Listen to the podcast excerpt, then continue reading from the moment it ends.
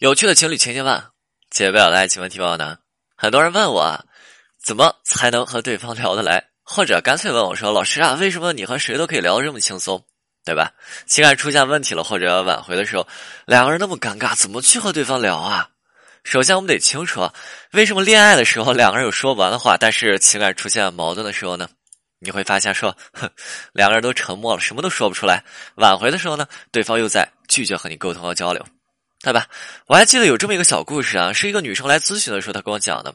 女生跟我说说，之前为什么要和这个男生在一起啊？处这处对象，两个人谈恋爱，为什么呀？因为有一天女生回家上楼的时候，看到有这么一个广告，广告上写着说太阳能维修，太阳能维修。然后底下就有人用笔接了一句说月亮可更换。女生就觉得说，哎，这广告词特别可爱，对不对？然后这个女生就跟男生聊天嘛，然后就把这个内容分享给了男生，分享给了男生。然后，男生很快就回了他。然后男生说：“星星不闪包退换，这就是爱情。我们在爱情当中特别容易发现啊，就刚开始的时候，对方对吧？对方事事，也就是每件事情对自己都会有回应，渐渐有着落，这让我们特别踏实。在这份情感当中，对不对？我我们说一个梗，对方都能够接得下去。我们分享一首最近喜欢听的歌，然后对方一拍大腿说：‘哎，我这首歌已经单曲循环了好几天。’”对吧？那时候在爱情当中，一方认真的给予，另一方呢积极的回应，这就是两个人能聊得来。很多人觉得说，是不是聊得来就是两个人因为天生那种合适？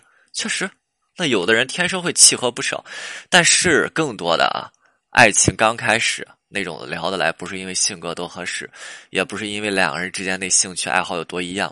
而是他在喜欢你的时候，他会偷偷的去找你感兴趣的东西，去了解你，然后再来告诉你，嗯，他也喜欢。这就是你会发现说了解对方，然后去感受自己是否也喜欢这些东西，或者啊，因为喜欢你，所以喜欢你喜欢的东西。所以啊，很多女生在爱情当中，你会发现说最初。啊，一定是被男生带领的。那时候女生觉得说：“哎呦，好像我们天生契合呀！哎呀，男生有这么多和我一样兴趣爱好。”其实那是男生在努力去贴合你的喜好而已。对于这样的状态，你想一下，你想一下，如果两个人有矛盾了，男生不再过分的去维持这份主动，对吧？当男生沉默的时候，女生怎么办呀？女生怎么办呀？女生有什么办法去沟通吗？没有。对吧？因为长久以来都是男生带着女生去做沟通，所以这时候女生因为长时间的被动，反而不知道该怎么办了。啊，这就是在矛盾的时候为什么聊不来的原因所在。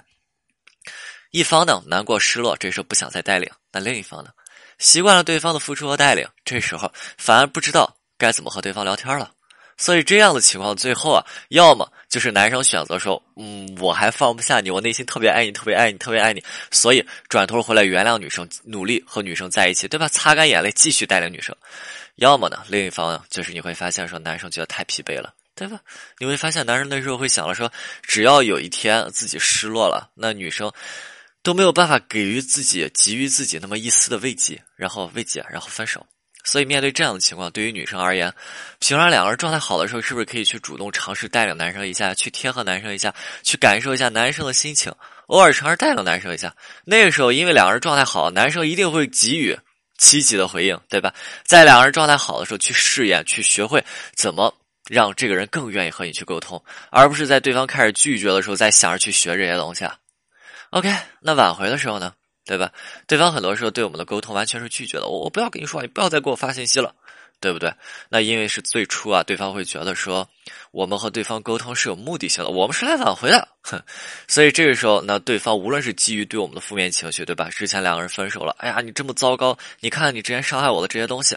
负面情绪，那还是基于说两人之间的身份啊，我们已经分手，我们不应该再聊天了，对不对？我们是前任的关系，前任关系聊天多尴尬呀，对吧？大家前任都不聊天，我们还聊什么天两个人身份问题，还是基于说感受到了我们目的，不想让我目的得逞啊？你跟我聊天，你可能是来挽回我的，不行，我肯定不能让你成功，对吧？对方都会有拒绝沟通的这种想法。面对这样的拒绝挽回过程当中啊，我觉得是特别正常的。如果面对这么简单的拒绝，对吧？最初这种拒绝是最简单的。如果你都被刷掉了，我觉得这才是最难过的啊。但是确实有很多人就是在面对男生这么简单拒绝的时候，他都不知所措。大家得清楚啊，我我们人有情绪的时候，我们的拒绝很多时候你会发现是一种下意识的行为，下意识拒绝别人对自己的这种示好，下意识的要把自己捆绑在一个漆黑的角落，对吧？这个就像我们孩童时期啊，我们闹脾气了，我们觉得委屈，对吧？呃，我们跟妈妈闹。脾气了，我们跟妈妈就是说现在在这闹别扭呢，我们生妈妈气了。然后到了晚上，妈妈主动叫我们吃饭，说说，哎呀，来吃饭，别生气了。哼，不吃，不吃，你出去。妈妈六点来问一遍，不吃。六点半再来问一遍，不吃。七点再来问一遍，不吃。一晚上不吃，到一晚上，即使那咕肚子饿的咕咕咕直叫，你会发现就是不吃，对吧？就是缩在床上角落，在那抱着腿在那哭，委屈的不行。分手之后，对方很多时候就是这个样子，不接受你的善意。我不论你的目的，我不论自己的情绪，我不论两个人的身份，对吧？不论怎么样，我就不接受你的善意。对不对？你会发现说，这个时候很多人就觉得，哎呀，哎，这这种情况怎么办呀？我不知道发什么好，总是被拒绝。很多人就跟我说说，老师，是不是这时候什么都别发了呀？因为没有用。这种思维有点可怕啊。就是你换位思考一下，当你委屈的时候，如果这个时候对方消失了，你会不会更委屈啊？对吧？我们小时候，我们抱着腿在床床上委屈巴巴的哭的时候，就是很难过的时候，这时候外面家长在吃的特别开心。对吧？这这还碰个杯，我们那时候会怎么想？我们会想：啊，爸爸妈妈怎么都不管我呀？你怎么都不在乎啊？你们为什么可以吃的这么开心啊？啊，你们不爱我，对不对？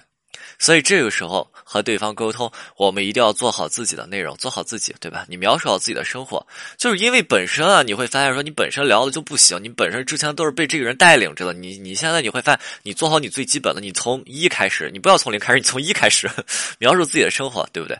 当然你会发现，说说当对方给予费测的时候啊，这时候面对对方脾气的时候，你淡定一点儿。你别跟个被踩到尾巴的小猫一样，我我我还记得一个女生给自己男朋友发信息啊，然后男生就很委屈嘛，然后跟女生说：“你别想了，咱俩不可能了，对吧？”就明显就是委屈巴巴的样子啊。然后女生的女生这时候特别慌，就跟一被踩到尾巴那小猫一样。